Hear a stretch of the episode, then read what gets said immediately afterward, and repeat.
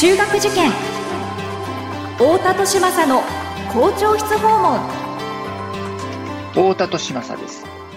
有名中高一貫校の校長室を訪ねていく校長室訪問。今回は東京都目黒区にある私立の共学校。多摩大学目黒中学校高等学校の校長先生にお話を伺います。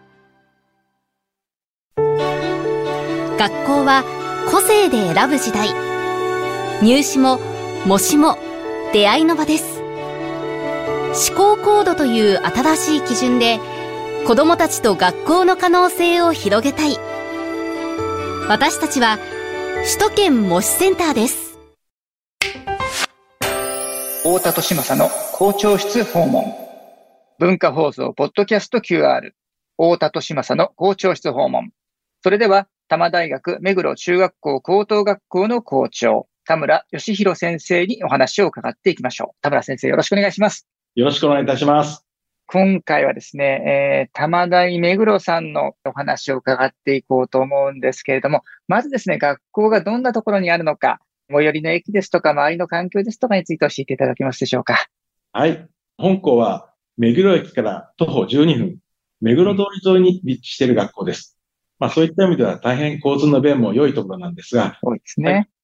はい。周辺にアンティーク家具などおしゃれなインテリアショップが集まって、いわゆるインテリアストリートと呼ばれているようなエリアに立地しています。なるほど。また、あの、この目黒キャンパス以外に、田園都市線の浅見野って駅の近くに、広大な人工芝のグラウンドですとか、体育館、宿泊施設、普通教室などを備えたセミナーハウスを整備しています。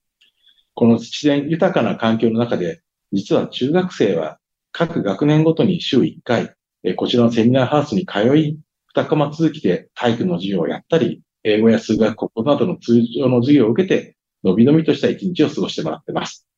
なるほど。週1回は、そのあざみ野の方に登校して、そこで1日を過ご、まあ、体育2時間を含む1日を、えー、授業をそこで受けるという。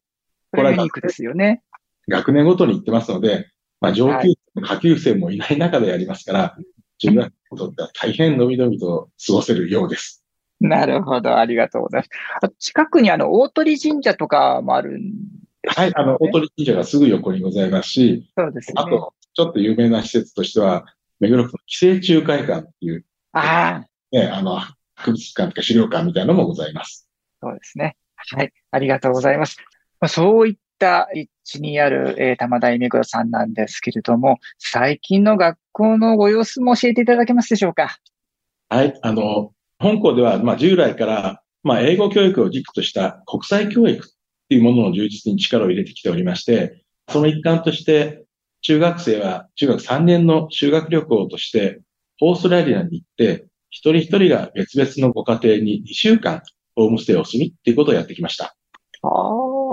ただ残念ながら、まあコロナ禍の中でこうしたプログラム、ここ3年間実施できなくなっていましたが。ですよね。実は今年の2月から4年ぶりにこの修学旅行を再開することができました。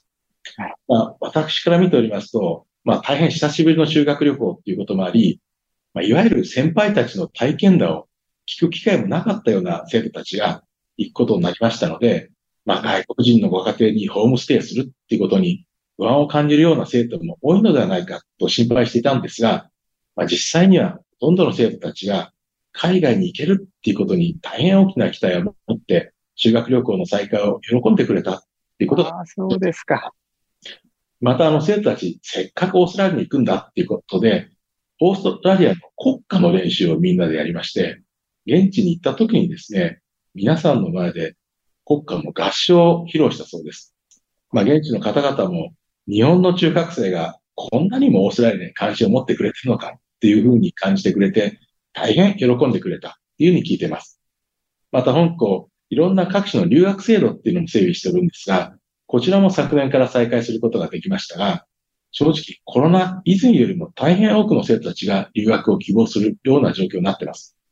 まあ、昨年度は22名の生徒が留学に行きましたし、まあ、今年度今17名が留学準備中になっています。まあ、そういった意味では生徒たちの海外への関心っていうのがコロナ以上よりも本当に高まってきてるんだなっていうのを今実感しているところです。なるほど、ありがとうございます。もともとその国際教育には力を入れていたということですけれども、このコロナの状況があって3年4年というブランクがあったわけですけれども、それを経てなおというか、まあ、むしろ海外への興味関心が高まっているというお話でした。はい。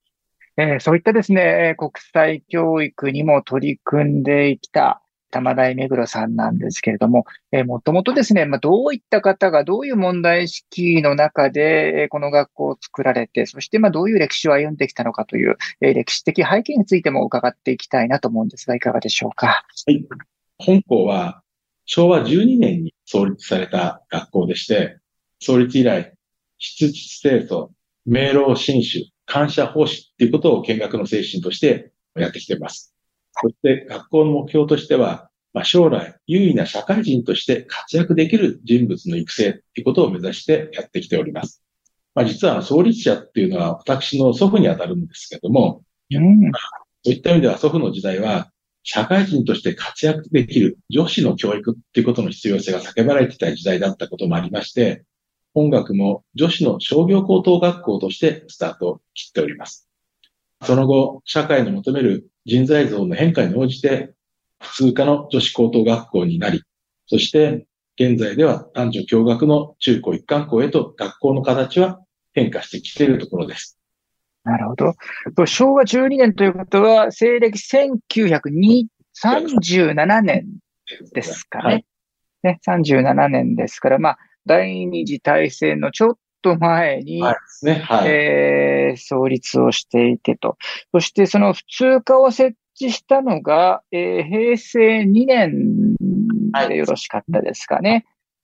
はい、ねえー、で、えー、共学化をしたのが、えー、平成8年、1996年でよろしかったですかね。はい。では、その女子校としての歴史が長くて、はい、えー、1996年に、えー、共学化をして、えー、今の形になっていると、えー、そういう歴史ですね。はい。そういった意味ですと、学園の歴史の中で、まあ、大きな、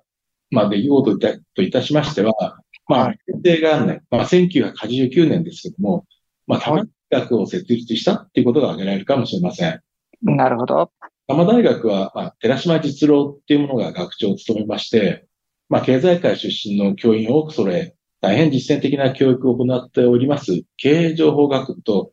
多くの外国人教員を揃えまして、英語教育で定評があります。グローバルスタディーズ学部って二つの学部からなる大学です。ただ、残念ながら大学の規模が大変小さい大学でございますし、まあ、学問分野もちょっと特殊な分野に限られているってこともございまして、現在は香港の生徒にとって、まあ、卒業後の受け皿になっているわけではございません、ただ、教育面では、高校、大学、両方の教員が連携いたしまして、学園全体の教育力の向上に向けていろいろと努力を続けている。そういうようなことです。で、まあ、こういった多摩大学ができたことを契機に、普通科の学校になり、また男女共学の学校へと変わっていく、まあ、きっかけになっていったのかなと考えております。なるほど。じゃあ、この平成に、えー、なるというタイミングで、大学を作り、そしてそこの広大接続、えー、連携というところも視野にで、普通科の設置、えー、教学科というふうに時代に合わせて、えー、変化を重ねてきたということですね。はい。はいありがとうございます。えー、そういった、えー、歴史を歩んできた、えー、玉台目黒さんですけれども、えー、その教育のエッセンスをですね、え一般のご家庭でも取り入れる、えヒント、あるいはその子育てのアドバイスみたいなものをいただければと思うんですが、いかがでしょうか？はい。あの、私、あの、人間が成長するっていう時に最も大切なことって、やっぱり目的意識を持って積極的に物事に取り組んで、そして努力を続けていける力だというふうに思っています。うん、で実はこうした力をつけるために、まあ、本校では生徒たちに、生徒それぞれ、まあ、興味関心多岐にわたりますので、どんな分野でもいいんですが、興味関心に応じた自分なりの目標を立て、目標に向かって努力して、目標を達成した時の充実感ですとか達成感、こういったものをぜひ経験してほしいと思って教育活動をやっています。私はやっぱりこうした経験が、まあ、将来にわたって成長を続けて、まあ、ある意味人生を切り開いていく力につながっていくのかなというふうに思っていることです。まあ、現在、まあ、ご承知のように、技術革新のスピードも大変速く、まあ世の中の変化も激しい時代になってます。まあ、私から見ておりまして、おそらく大学で何か一つの専門を極めたからといって、まあ一生安泰な時代ではもうないのかなっていうふうに思っています。そういった意味ではこれからの若い方々には人生の節目節目で常に目標を持って努力して成長を続け、自分の人生を切り開いていく。そういったような気持ちを強く持っているものでないと、まあ本当の意味で豊かで幸せな人生を送ることはできないのかなっていうふうに考えています。そういった意味では、ぜひお子様方には小さな成功体験を通じて、より高い目標達成の意欲っていうものをね、ぜひ育んでいってほしいなと感じています。うん、まあよく成長するっていうと、何かこう、成長するっていうことは他の人と競争するってことではないと思います。まあ今までできなかったことができるようになること。今まで分からなかったことが分かるようになる。こういったことだと思うんですが、そういった意味では、どのお子さんも本当に日々、いろんな意味で成長体験をしているはずですので、うん、こういうお子様方の成長体験を大切にして、まあ、次なる成長医薬へつなげていってほしいな、っていう感じでと思います。なるほど。あの、人と比べるんではなくて、自らの目的意識や自らの目標を持って、そこに向かって歩んでる。まあ、それは1日1ミリであったとしても、前に進んでるんであれば、その子にとっての成長であって、成長体験であってと。でついつい親は自分の望む成長の仕方を子供に重ねてしまうので、ね、あの、そうじゃないところで本当は成長してるのに、それに気づいてあげな、あげられないっていうことも多いかと思いますけれどもね。でもその子なりの、えー、その子が向かってる方向で成長してるってことに親も目を向けて気づいてあげて、ね、できることならそれ、あ、成長してるねっていうね、何らかのそのフィードバックをしてあげるっていうのが、いいですね。うん。